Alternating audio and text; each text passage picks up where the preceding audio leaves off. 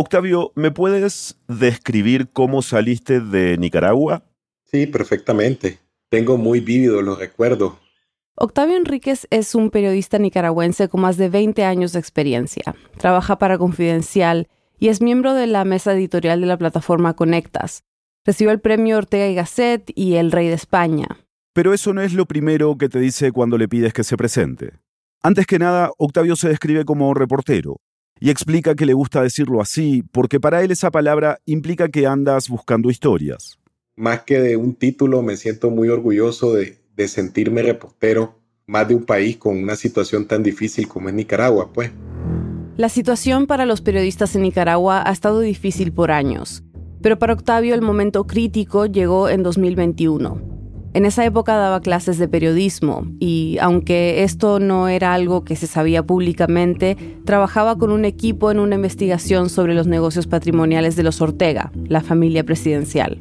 Mira, había un momento de tensión bien espantoso en Nicaragua en ese momento. Había mucha zozobra entre todos nosotros los periodistas y entre la ciudadanía en general, porque se estaban dando una serie de detenciones de parte de la policía, te estoy hablando de junio de 2021, que es la etapa preelectoral. No hay un paso atrás. Daniel Ortega se defiende de quienes le acusan dentro y fuera de Nicaragua de perseguir a las voces disidentes. A acusar pues a candidatos, precandidatos y posibles competidores de Ortega. También han sido detenidos otros líderes opositores como ex cancilleres, ex guerrilleros, líderes estudiantiles, empresarios. Entonces en ese contexto de las detenciones, comienzan a detener, a citar a la fiscalía primero, a decenas de periodistas. Yo fui uno de ellos. Lo citaron como testigo en un caso contra la Fundación Violeta Barrios de Chamorro. Ahí Octavio daba clases de periodismo. Esta fundación la dirigía Cristiana Chamorro, una periodista muy conocida que se había lanzado como precandidata presidencial.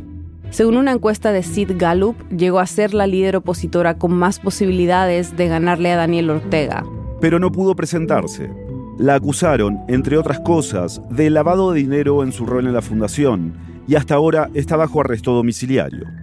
De repente ejercer o dar clases era visto desde el oficialismo como un delito y al estigmatizarnos, decir que recibíamos plata ¿no? de, de, las potencias extranjeras, del imperio, entonces lo que estaban intentando era restarnos una voz de credibilidad a los periodistas.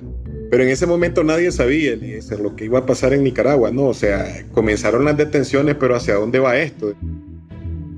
Luego de eso ya no había garantías para hacer ningún tipo de ejercicio profesional en Nicaragua. Tomar fotos, hacer una entrevista, empezó a dar miedo de que te iban a detener.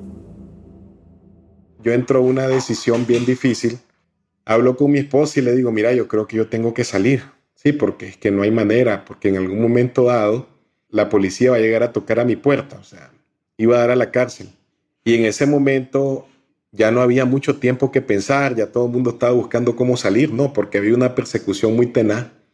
Y entonces, en ese momento yo digo, ¿quién es el que pone en riesgo a la familia? Soy yo, pues, o sea, yo soy el que tengo que salir. Y me voy, no se me olvida la fecha, porque yo salgo al día siguiente del Día del Padre, en Nicaragua, ¿no? Yo tengo dos hijos, mi esposa, nos reunimos y aquello en vez de ser una celebración, pues mis hijos tan pequeños, pues, o sea, era una despedida. Ellos no sabían que yo me iba, pues. En ese momento cenamos toda la vida, la pizza ha sido su platillo favorito, comimos una pizza y luego me tocó pues decirles que me iba, pues. Lo que recuerdo, pues que fue como una puñalada la que me di, pues cuando les dije que si pasaba algo en medio de ese clima de, de incertidumbre, nunca sintieran vergüenza de su padre porque yo no estaba haciendo nada incorrecto, sino que yo estaba del lado correcto de la historia. Eso fue lo que les dije. Y me, me cuesta pues decirlo y contarlo tanto tiempo después porque me tocó salir en la noche. Como cualquier persona pues que cometió algo incorrecto y realmente nunca, nunca lo cometí. Y pues para no cansarte el cuento fui llorando a mis hijos en todo el camino antes de salir de Nicaragua. Octavio es uno de más de 160 periodistas que se han exiliado de Nicaragua desde el 2007. El régimen de Daniel Ortega ha cerrado 54 medios, más de la mitad el año pasado. Ha confiscado otros tres que siguen funcionando como medios digitales desde el exilio, y 11 periodistas nicaragüenses fueron encarcelados. Y aún así, muchos siguen. Yo incluso en la fiscalía, cuando asistí, yo le dije a mis colegas y, lo sigo sosteniendo, que el mejor antídoto contra el autoritarismo, ¿no? contra lo que estábamos viendo era seguir haciendo buen periodismo. Las cosas han sido terribles pues, en Nicaragua, pero nosotros decidimos que teníamos que seguir contando estas cosas. Bienvenidos a El Hilo, un podcast de Radio Mulante Studios y Vice News. Soy Silvia Viñas. Y yo soy Eliezer Budasov. Los ataques al periodismo, a la libertad de expresión, no son exclusivos de Nicaragua. La policía de Guatemala detuvo el viernes 29 de julio al presidente y fundador del diario El Periódico. Los teléfonos de más de la mitad de los periodistas del Faro fueron colonizados por Pegasus, un software israelí que solo se vende a gobiernos. Hoy, ¿cómo se intenta callar al periodismo en Centroamérica? ¿Y cómo se mantiene vivo dentro y fuera de estos países? Es 20 de enero de 2023.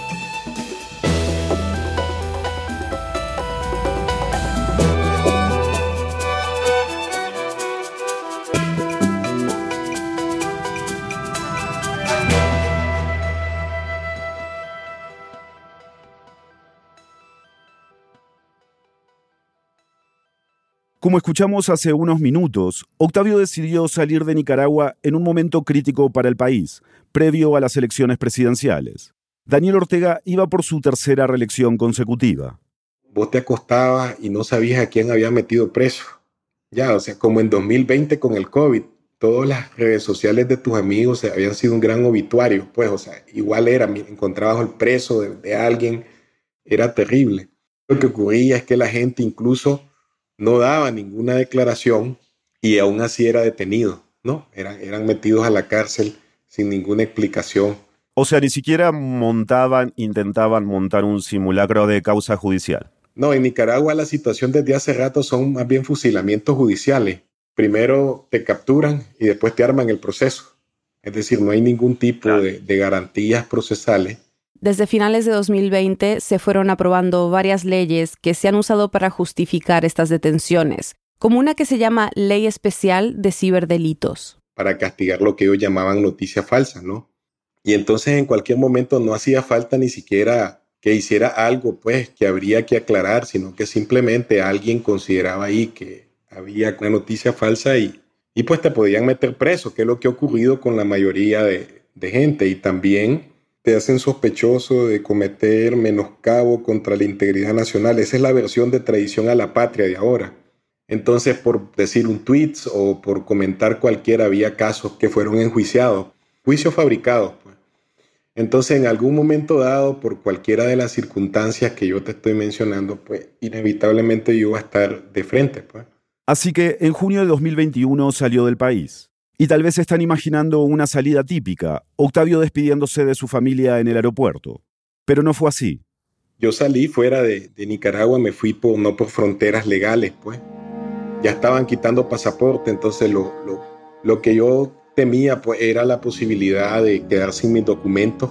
El otro riesgo era que me detuvieran y me, me mandaran de regreso a Nicaragua, pues, y me convirtiera en uno de los presos políticos del país. Habían tantos riesgos, pues. Llegó primero a Colombia y siguió con su investigación sobre los negocios patrimoniales de la familia Ortega. Lo que yo te decía, que una simple entrevista, una llamada, una foto puede significar la cárcel, se comprobó después. En agosto, Octavio le mandó un correo a Rosario Murillo, la esposa de Daniel Ortega y vicepresidenta del país, desde su cuenta de correo de Confidencial. Diciéndole, señor expresidente, tenemos estas dudas, estamos haciendo una investigación y le comenzamos a preguntar sobre pues sobre los principales hallazgos de la investigación, recibo una llamada que cuatro horas después, una llamada obviamente de mi familia diciéndome que dos policías habían llegado a la casa a buscarme. Es decir, lo que yo había previsto cuando salí se cumplió desgraciadamente. Su esposa y sus hijos tuvieron que salir de su casa. Se fueron a quedar con familiares porque ya no era seguro estar ahí. Octavio dice que su casa sigue vacía. En ese momento la primera etapa, digamos, de la intimidación decide mi exilio. La segunda etapa decide que nos volvamos una familia de exiliados. En diciembre de 2021, Octavio y su familia se reencontraron en Costa Rica. Yo conté una columna, dije que yo me llevé cuatro camisas, una vaina así, pues las metí, las acomodamos como pudimos en la, mochila para salir. Pues a mis hijos le tocó igual y a la gloria, pues. Buscar cómo echar eh, la menor cantidad de ropa posible porque, porque no funciona, pues cuando te toca salir, digamos, por veredas no funciona andar con, con bolsos y esas cosas pesadas, más bien eso te atrasa. Y eso fue lo que pasó. Quisiera tener un montón de palabras en el diccionario para poder describir ese momento cuando es la vuelta y me reencuentro con mis hijos y con la Gloria, mi esposa. Fue francamente pues, una serie de emociones y nos tocó reiniciar, pues. Pues digo yo, o sea, mira, yo no te puedo negar, en todo este proceso uno tiene miedo, incertidumbre, no, pues, son tantas palabras, o sea, no, no sé cómo, es un tropel de sentimientos, pues. La investigación en la que estaba trabajando Octavio se publicó en febrero de 2022, cuando su familia ya estaba fuera del país. Octavio, tú eres uno de las decenas de periodistas, de, los cientos, digamos, de entre periodistas y activistas que, se han exiliado. ¿Nos puedes explicar cuál es la magnitud del acoso que está causando esto? La gente tuvo que salir para resguardar su integridad. O sea, nosotros decidimos que la mejor manera de, seguir haciendo nuestro trabajo era hacerlo pues, desde, lugares seguros. Hay al menos unos 20 medios independientes que también se hacen desde el exilio. Los medios grandes fueron confiscados, Confidencial confiscado, la prensa confiscada también, eh, con saña. Porque el régimen no solo encarcela a periodistas, también confisca los edificios donde estaban estos medios y los convierte en, por ejemplo, centros de salud. Para tratar de justificar que a los medios golpistas se les habían decomisado estos edificios y ahora beneficiaban realmente al pueblo. Puede ser el cuento desde, el oficialismo. Octavio y otros periodistas nicaragüenses se han ido mayormente a Costa Rica, Estados Unidos y España. Y lo que hemos compartido, digamos, entre exiliados cuando nos encontramos. Primero, las ganas que tenemos de volver a, poco de nostalgia, ¿no? Las ganas que tenemos de volver a recorrer nuestras calles, frecuentar a nuestros vecinos. Eso siempre es un tema de conversación. Al principio lo era más aún. Yo me acuerdo que mi esposa, cuando le digo yo, compremos plantas para la casa, no, ¿para qué? Y si nos toca volvernos mañana a Nicaragua, era el típico reclamo, ¿no? Siempre hablamos de eso, y también nos damos cuenta cómo le va a tus hijos, lograron insertarse en el sistema educativo, qué tal los están tratando. Son el tipo de conversaciones y tratamos de que sean como un remanso, ¿no? Donde podamos conversar de, de nuestra vida, de nuestras vidas robadas por la dictadura, pues, por esa etapa de nuestras vidas robadas por la dictadura. Octavio y muchos colegas en el exilio siguen exponiendo los abusos de poder en Nicaragua. Y dice que el trabajo funciona igual que en una redacción que opera de manera remota. La clave, dice Octavio, es cultivar fuentes y cuidarlas. En medio de un contexto autoritario, esas fuentes son como el azarío para ayudarte a ver en la oscuridad. A ellos los pueden, ¿cómo se llama? Los pueden encarcelar también. Los pueden acusar de propagar noticia falsa o cualquiera de, de estas barbaridades. De hecho, lo han seguido haciendo. Y entonces nosotros nos hemos impuesto, digamos, el trabajo también, y es un deber pues de, de proteger lo más que podamos a nuestra fuente. Contabas recién, ¿no? De que tu esposa no quiere comprar plantas porque dice, bueno, y si volvemos, la pregunta es, ¿quieres volver y bajo qué tipo de condiciones podrías volver? Ah, yo quiero volver y darle un abrazo a mi madre. Claro, claro, yo quisiera eso. Yo quisiera darle un abrazo a mis tíos, a mis familiares y a mis amigos, ya tengo más de un año y medio de... Pero fíjate que primero no, no, no estoy en capacidad honestamente de decir que, que va a ocurrir algo. Creo que nadie puede decirte que va a ocurrir algo y va a cambiar esto. Cuando esas cosas ocurren, ocurren de la manera más inadvertida. El exilio tiene costos inesperados, más aún en pandemia. Su hermano falleció de COVID y fueron sus colegas periodistas los que lo apoyaron. Y no me he podido despedir de él. Eh, quizás eso sería lo primero que haría, ir a ponerle una flor. El régimen de Ortega lleva años reprimiendo a periodistas, pero no es el único en Centroamérica. Después de la pausa, cómo Nayib Bukele de El Salvador sigue el manual de Ortega.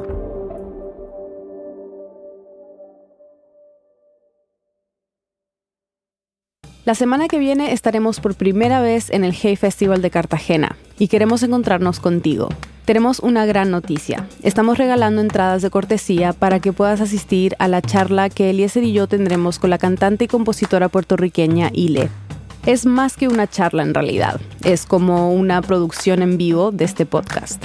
El evento se llama Canciones contra el Poder si estás en Colombia y puedes asistir al Hey Festival el viernes 27 de enero, escríbenos a contacto arroba elhilo.audio o a través de los mensajes directos de nuestras redes sociales. Estamos en Instagram y Twitter como arroba el podcast. Nos vemos en Cartagena. Estamos de vuelta en el hilo.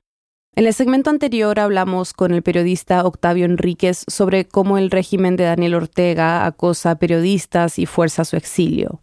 Nayib Bukele, el presidente de El Salvador, es una versión joven de Ortega, una versión millennial.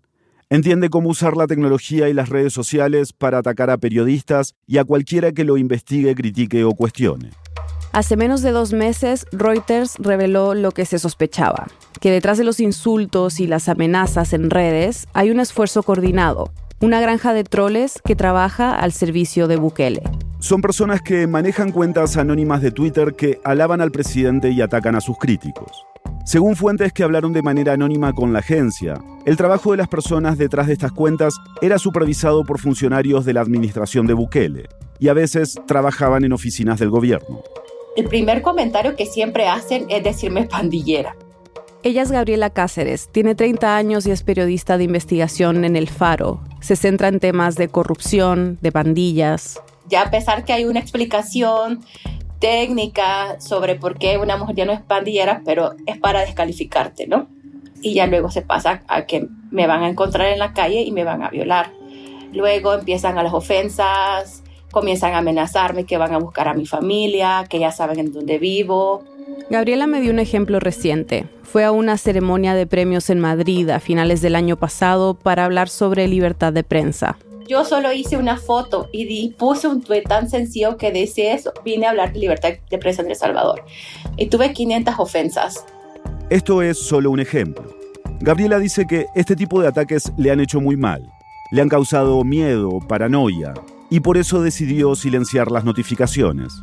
Que no es vida estar viendo a cada momento Twitter y que un desconocido como firma un contrato y está ganando dinero por crearme un desorden mental. Gabriela tiene su cuenta de Instagram en privado y dice que es el único espacio donde puede ocupar sus redes sociales soy joven y me gusta publicar lo que hago. Y de hecho hasta me limité mucho ahí también porque agarraron una de mis fotos que yo tenía en mi Instagram, que no era nada, yo estaba feliz y la colocaron. La usaron para hacer memes donde la acusan a ella y a otros periodistas del Faro de tener lazos con políticos de la oposición, con George Soros, o sea, para atacar su trabajo. Y eso pasa si publico algo del gobierno, por ejemplo, una investigación y Gabriela ha publicado una de las investigaciones más importantes de los últimos años sobre la relación entre el gobierno de Bukele y las pandillas. Con dos colegas del Faro, Óscar Martínez y Carlos Martínez, Gabriela tuvo acceso a parte de una investigación de la Fiscalía sobre negociaciones entre el gobierno de Bukele y la Mara Salvatrucha, Barrio 18 Revolucionarios y Barrio 18 Sureños. Tiene que ver básicamente con un pacto, las pandillas mantenían los asesinatos en un número históricamente bajo a cambio de beneficios para sus miembros dentro y fuera de las cárceles. El Faro ya había reportado sobre este tipo de negociaciones entre las pandillas y el gobierno de Bukele en 2020, pero Gabriela y sus colegas ahora estaban revelando más, que un grupo de cinco fiscales habían llevado una investigación criminal contra varios funcionarios del gobierno, que tenían fotos, documentos, testimonios y audios. Y estos cinco fiscales investigaron las negociaciones con las pandillas, pero también los actos de corrupción que estaban cometiendo los funcionarios. Llamaron el caso Catedral. Es una trama de corrupción muy grande y la que básicamente Bukele con su nuevo fiscal la metió, eh, nos han dicho las fuentes que está engavetado o eliminado el caso. Al fiscal general que abrió este caso lo destituyó una asamblea legislativa dominada por el partido de Bukele, Nuevas Ideas. Eso fue en mayo de 2021, en su primera plenaria. También destituyeron a cinco magistrados de la Sala de lo Constitucional. En su lugar, pusieron a jueces y a un fiscal afines a Bukele. Y en cuestión de semanas, el nuevo fiscal desmanteló la unidad que estaba investigando a los funcionarios de gobierno. ¿Qué consecuencias trajo publicar esto? Trajo muchísimas, la verdad. Nunca había publicado quizás un material tan fuerte como, como las negociaciones y solo había observado cómo mis compañeros estaban viviendo en aquellos años de proceso, ¿no? Pero no me imaginé jamás las repercusiones que iba a tener y cómo mi vida cambió como muy, muy rápido, muy rápido. Y la paranoia que me empezó a causar los comentarios de Twitter, por ejemplo. Veníamos de un confinamiento que la casa se hizo mi, único centro de seguridad y básicamente volví a recurrir a lo mismo, a tomar medidas de seguridad ya de, no salir mucho porque nos estaban siguiendo, querían saber con quiénes estábamos hablando. Las fuentes también empezaron a alejarse porque no querían obviamente que existiera un vínculo entre ellos conmigo o con alguien del faro. Pero sobre todo fue un daño muy psicológico el que hicieron a partir de redes sociales, la verdad y ya luego a través de nuestras fuentes nos dimos cuenta que estábamos siendo investigados por revelar información confidencial por catedral. Y la fiscalía inició una investigación contra los ex fiscales que estaban investigando al gobierno de Bukele, llegaron a allanar las oficinas, incautaron aparatos para determinar el vínculo que hay entre ellos y nosotros. Gabriela y sus colegas supieron sobre esta investigación en enero de 2022, hace un año. Ese mismo mes se hizo público que 22 miembros de El Faro, incluyendo Gabriela, habían sido intervenidos con Pegasus, un software de espionaje de una empresa israelí que se llama NSO Group. Pegasus permite controlar celulares por completo, puede interceptar llamadas y mensajes y también extraer información que está guardada en el aparato. Unos expertos en ciberseguridad detectaron 226 intervenciones al equipo del Faro entre 2020 y 2021 entregamos los aparatos, hicieron las, no sé, cosas ahí tecnológicas que yo no entiendo y nos dieron un calendario, bueno, a cada uno donde están las fechas de cuando entró y salió el virus. Según lo que informó El Faro, la primera infección del celular de Gabriela fue en abril de 2021 y duró hasta septiembre. Cuando salí de viaje, como que desaparecía el virus y de repente volvió a entrar. Y cuando fueron las protestas de Bukele, en contra de Bukele, eh, yo las cubrí las dos y ahí era entraba, salida, entraba, salida. Nos dijeron que se encendía cuando la cámara para grabar sola, lo que me preocupó realmente porque a veces yo dejo el celular ahí, sí. También, bueno, lo de las llamadas que ya lo sabíamos, porque cuando encendíamos el teléfono se escuchaba, ¡puc! pero creo que eso ya es cosa del, del gobierno. NSO Group, la empresa que hace Pegasus, ha dicho que solo vende este software de espionaje a gobiernos y con la autorización del Ministerio de Defensa de Israel. El gobierno de Bukele le dijo a Reuters que ellos no son clientes de esta compañía, que están investigando estas intervenciones y que algunos de sus oficiales podrían haber sido infiltrados también. A finales de noviembre de 2022, 15 miembros del Faro demandaron a la empresa en una corte federal de Estados Unidos. Es la primera vez que un grupo de periodistas presenta este tipo de demanda. Y básicamente lo que queremos saber es quién le pagó para que nos espiaran. Básicamente es el objetivo de, la demanda, pues porque es un atentado en contra de la libertad de expresión, sobre todo de nuestra vida laboral y privada, porque no solo nos afectan a nosotros como, pues decir, nuestra imagen o nuestras cosas personales, sino que también estamos exponiendo a personas que están colaborando para que salga cosas a la luz que el gobierno está tratando de ocultar. Con todo esto, tú decidiste salir del país momentáneamente. ¿Me puedes contar un poquito sobre eso, lo que te sientas cómoda de, decir? Ok, sí, este, yo tomé la decisión de, de, salir de forma preventiva porque ya tenía mucha información de mis fuentes, a fuentes de que yo confío que no son fuentes que yo las conocí ayer. Y al principio fue como necesito tomarme un descanso y trabajar a distancia lo cual fue difícil porque también fui la primera que tomó la decisión de, salir de, la redacción, ¿no? Gabriela cuenta que sus colegas la apoyaron en esta decisión de irse del país por un tiempo. Porque les dije, no aguanto la cabeza y, esto me está a mí ahogando. Y dice que su familia se enteró sobre la investigación que abrieron en contra de ella y sus colegas del Faro, pero no solo recibieron esta información. Mensajes intimidatorios hacia mi familia también. Entonces era, para ellos también ha significado una especie de tranquilidad que yo esté fuera. Porque el gobierno cada vez que publicamos es ataques de troles hasta en cadena nacional. Ustedes se van a ir ahorita a sus redacciones y van a escribir lo que quieran. Y van a escribir en el caso del Faro, una sarta de mentiras del gobierno y nosotros qué hacemos? Desmentirlas. Y es como, pues sí, se asustan. Tenemos el ejemplo de Nicaragua, no estamos alejados de, de esa realidad. El plan original de Gabriela era volver en unos meses mientras seguía trabajando a distancia. En abril de 2022 reveló que un juez documentó la liberación de un líder de la Mara Salvatrucha que aún tenía procesos abiertos. Esto lo aprendió gracias a un documento judicial al que tuvo acceso. Ese mismo mes, la Asamblea controlada por Bukele aprobó una ley mordaza con penas que van de 10 a 15 años de prisión para quienes reproduzcan mensajes atribuidos a las pandillas. Busca condenar a personas, periodistas, comunicadores que expliquen el fenómeno de las pandillas que nació desde la guerra civil y que ni ningún gobierno sabe cómo controlar, pues. Y no se tardaron nada en empezar a implementarla. Gabriela y su colega, Oscar Martínez, recibieron un mensaje de un empleado del partido de Bukele Nuevas Ideas para avisarles que había puesto un aviso en contra de ellos a la fiscalía. Por crear zozobra en la, en la sociedad por ese texto. Es un, es un documento judicial, ¿no? Que está explicando algo y que están en una guerra contra las pandillas. Así que decidió quedarse más tiempo fuera, porque no se sentía segura. Hay mucho fanatismo, estamos en régimen de excepción. De hecho, no tengo ninguna garantía. Me pueden detener y, y paz y sospecho que es pandillera incluso por tener un tatuaje o por ellos crear un vínculo, como lo están creando ya en, redes sociales, que tenemos vínculo directo con ellos. Y así fue que alargué mi, mi estancia fuera no sé, hasta no me quiero ser tampoco egoísta porque sé que ahí están mis colegas, están trabajando fuerte y lo demás, pero no es vida ni tranquilidad seguir haciendo periodismo bajo esas circunstancias y en el nivel que te está sometiendo el presidente, no solo el presidente Bukele, también todos sus funcionarios. Es desgastante, es intimidatorio, busca la manera para que dejes de...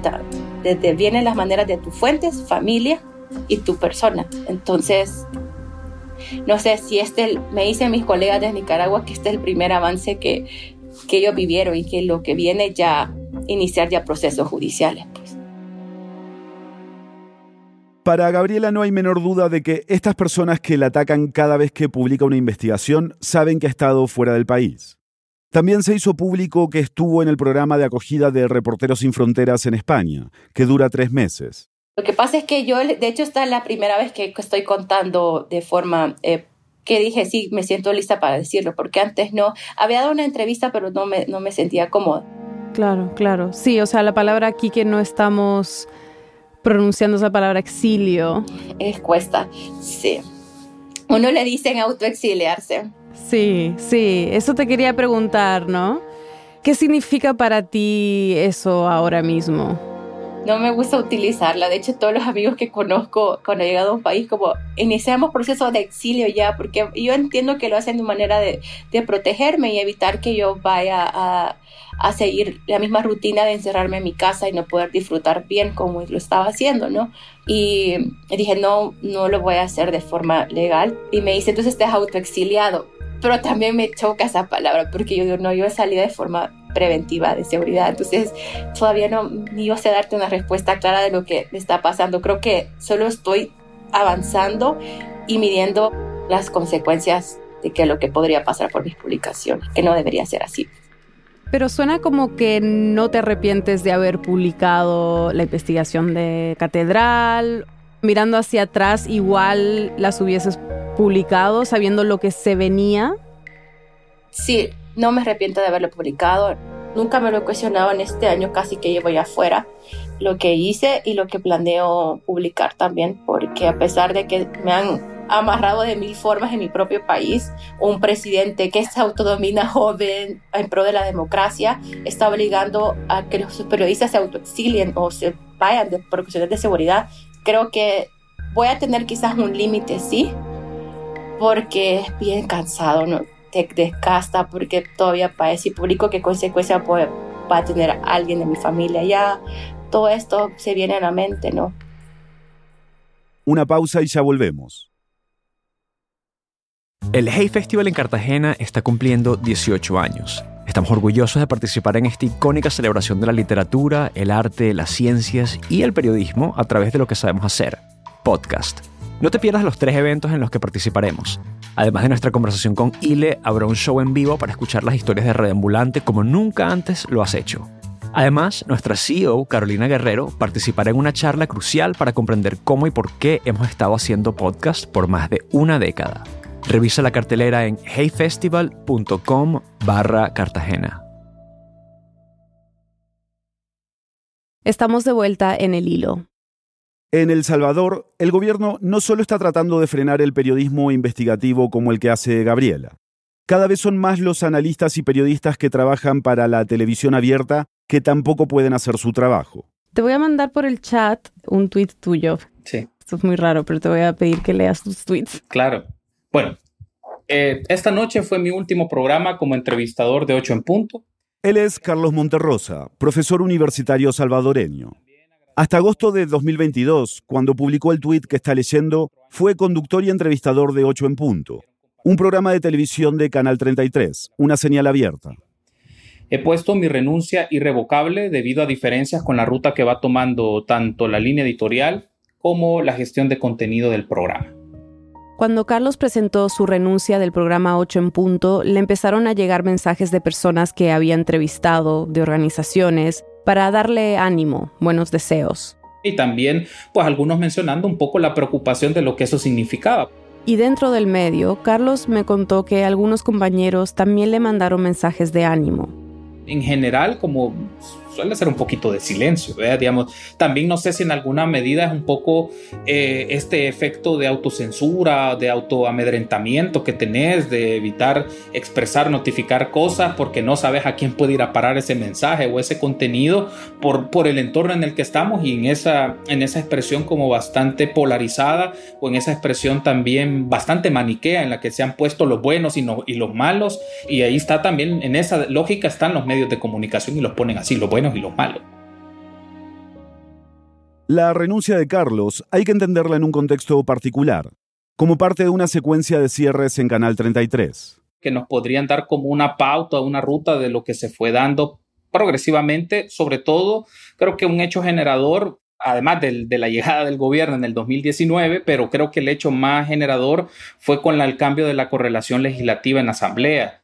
O sea, cuando el partido de Nayib Bukele, Nuevas Ideas, consiguió la mayoría en la Asamblea Legislativa. Entonces, claro, eso tuvo como varias implicaciones. Y un hecho que creo que fue como uno de los iniciales fue que en ese canal se transmitía un programa eh, llamado Focus. Las ideas son luz en la oscuridad. Este programa tenía una línea crítica del tratamiento de los temas, hacía entrevistas, también hacía como reportajes. Entonces, quienes dirigían dicho programa, pues publicaron y comunicaron que el canal ya no les, ya no les iba a permitir transmitir el programa en la franja. Karen Fernández y Saúl Hernández, los directores y presentadores del programa, dijeron en un mensaje final que la salida de focos del canal les había llegado por sorpresa, que no fue su decisión. Sucede sin margen de negociación y en el contexto menos indicado. Son momentos en los que las instituciones del Estado han perdido la confianza de los ciudadanos. Tenemos un gobierno intolerante a la crítica y que rechaza el escrutinio de la prensa. En este contexto, los espacios de control del poder se reducen a las organizaciones de la sociedad civil y la prensa independiente. Esto fue en marzo de 2021. Y unos meses después, en julio, vino el cierre del programa República. Gracias por seguir junto a nosotros en República. Continuamos debatiendo temas vinculados a la seguridad pública. El programa era de entrevistas, solo que era en la franja matutina, era bien temprano en la mañana, de 6.30 de la mañana a 8 de la mañana. Allí es donde Carlos empezó a trabajar en el canal, de hecho. Pero cuando cerraron República, él ya estaba en 8 en punto. Y sin avisarle a nadie, abrió el programa de ese día comentando sobre este cierre de República. En este momento y etapa que vive el país es cuando más se requiere la libertad de expresión, pero también el ejercicio del periodismo que promueva contenido y que permita también generar criterio de la realidad que vive nuestro país. Siempre hay momentos para recapacitar ante las decisiones tomadas y espero que este mensaje tenga eco a donde deba de llegar.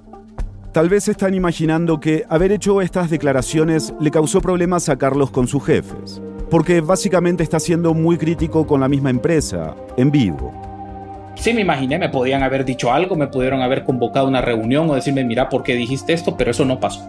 No pasó nada, hubo, hubo silencio. Y Carlos, estos cierres ¿no? del programa primero Focos y, y, después de República, ¿son los gerentes del canal que deciden cerrar o hay algo legal? ¿Es para evitarse problemas con el gobierno? O sea, ¿cuál puede ser la motivación detrás de cerrar estos programas? Creo que eh, va por esta segunda línea que tú mencionabas, Silvia, el hecho de evitarse tener una relación conflictiva con el gobierno que le podría generar afectaciones económicas, comerciales, administrativas a, a ese medio. Claro, claro. Entonces, estos cierres de República y de Focos, ¿qué significaron para ti en tu posición?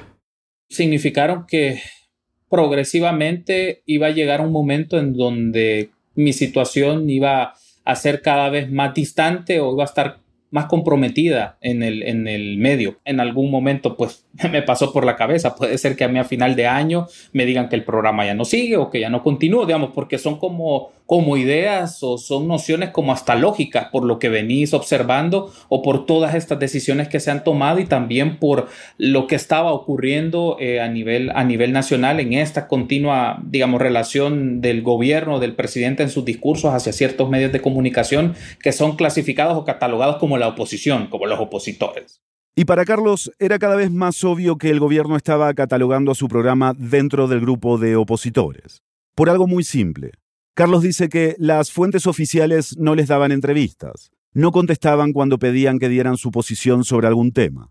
O solo nos decían, bueno, tomamos nota, les avisamos, pero nunca venía una respuesta.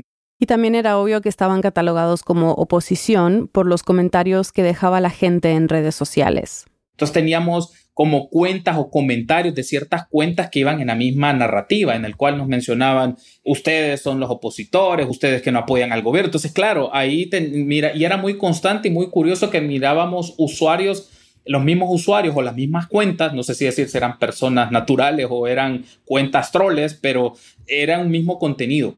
¿Sentías que te estabas autocensurando después del cierre de estos dos programas? En alguna forma te ponía en un dilema de ese tipo, Silvia, el tema de, a ver, con esto que pasó, mm, como que mi margen de maniobra se va limitando todavía más en el tipo de temas, en los invitados, y claro, la, idea no es esa, bajo ninguna circunstancia como autocensurarse, pero te pone en una situación, en un escenario en donde te replanteas cómo trabajar y cómo poder siempre mantener esta idea de ofrecerle pluralidad, rigurosidad y diversidad a la gente que te ve pero también tenés un entorno institucional que es como hostil o que, digamos, te bloquea, te tiene totalmente eh, cerrado, que no te ofrece el espacio para darte una entrevista sobre los temas del país. Carlos dice que ya no tenía margen de maniobra para tratar ciertos temas, que los nombres de posibles fuentes e invitados se iban reduciendo. Sentía que le estaban cercando la cancha. El programa ya no era lo de antes, un espacio de discusión sobre la coyuntura política y económica del país, y por eso decidió renunciar. Creo que tu caso en específico y el del canal es interesante por esto que decíamos, ¿no? Que es un canal de tele abierta, es un programa de discusión. ¿Qué crees que nos dice tu caso en específico sobre el estado de, libertad de expresión en El Salvador? Como a qué niveles ha llegado? Creo que nos está reflejando que en El Salvador es cada vez menos posible ejercer libertad de expresión y de opinión en televisión abierta. Porque lo que se espera o entonces lo que se busca es que las franjas de análisis y de opinión en televisión abierta sean básicamente espacios que repliquen el discurso oficial, en donde no se pueda preguntar, cuestionar, pedir una rendición de cuentas para la gente sobre decisiones gubernamentales que se han tomado. Entonces, el gran efecto va a ser es que la gente no va a tener fuentes fiables ni elementos de contrapeso o de contraste de lo que va a estar escuchando de la narrativa oficial constantemente. Algo especialmente preocupante este año, cuando empiezan a definirse las candidaturas para las elecciones de 2024. Y Bukele ha anunciado que se va a presentar a la reelección, aunque la constitución salvadoreña prohíbe la reelección inmediata. En los primeros días de enero, los presentadores de 8 en punto y de otros programas y noticieros de Canal 33 se despidieron de sus audiencias. El canal cerró todos los programas de noticias en vivo. Al cierre de este episodio no habían explicado por qué. En este episodio hemos hablado sobre la persecución judicial y el acoso en redes sociales a periodistas de Nicaragua y El Salvador, sobre el efecto que tiene esta represión exilio, cierres, desaparición de voces críticas, y cómo, a pesar de todo, nuestros colegas continúan investigando a los poderosos. Pero hay otros países centroamericanos donde la libertad de expresión se está deteriorando a una velocidad preocupante. Entre enero y octubre de 2022, por ejemplo, la Asociación de Periodistas de Guatemala registró 105 ataques y limitaciones contra la prensa. Durante la gestión del presidente actual, Alejandro Yamatei, son casi 400 ataques. Estamos siguiendo muy de cerca lo que está pasando en Guatemala, especialmente con el caso de José Rubén Zamora, un periodista muy reconocido que durante años investigó corrupción en el gobierno. Fue detenido en julio de 2022 y desde entonces está encarcelado en condiciones muy precarias. La fiscalía lo acusa de lavado de dinero, tráfico de influencias y chantaje. Zamora ha dicho que el proceso en su contra es un montaje del presidente Yamatei, por lo que ha revelado su medio, el periódico, sobre abusos de poder en el gobierno. En diciembre dijo que su mejor escenario era salir de la cárcel cuando Yamatei deje el cargo. Y, tengo la paciencia y tengo la verdad conmigo y estoy tranquilo, estoy sereno. Su juicio está programado para empezar en mayo de este año. Ahí profundizaremos en su caso y en la situación de Guatemala. Hoy queremos cerrar regresando a Octavio, el periodista nicaragüense con quien comenzamos el episodio. Octavio, ¿qué le dirías a un colega de otro país centroamericano como El Salvador o Guatemala que puede estar en una situación parecida a, la tuya? ¿Qué, pueden aprender otros colegas de la experiencia de los periodistas nicaragüenses? No, mira, yo creo que el periodismo en Nicaragua, la principal lección es que no se debe callar frente a este tipo de cosas, que se debe decir lo que está ocurriendo, se debe contar lo que, lo que estamos viviendo. Nosotros no nos podemos abstraer de la realidad. Y somos ciudadanos, somos seres humanos, pero en medio de todo ese dolor que cargamos, creo que tenemos la responsabilidad de, usar las herramientas del periodismo para ser más profesionales, pues, y darle voz precisamente a esa gente a la que el poder quiere aplastar y desaparecer de la memoria, pues. El peor crimen, dolorosos todos, pues obviamente, siempre es cuando quieren borrar de la memoria todas las barbaridades que hicieron pues ahí tiene que haber un puto periodista que se lo recuerde.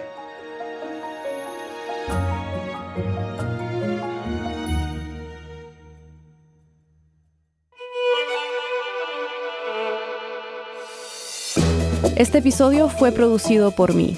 Lo editaron Eliezer Budasov y Daniel Alarcón. Bruno Celsa hizo el fact-checking. La mezcla, el diseño de sonido y la música son de Elías González.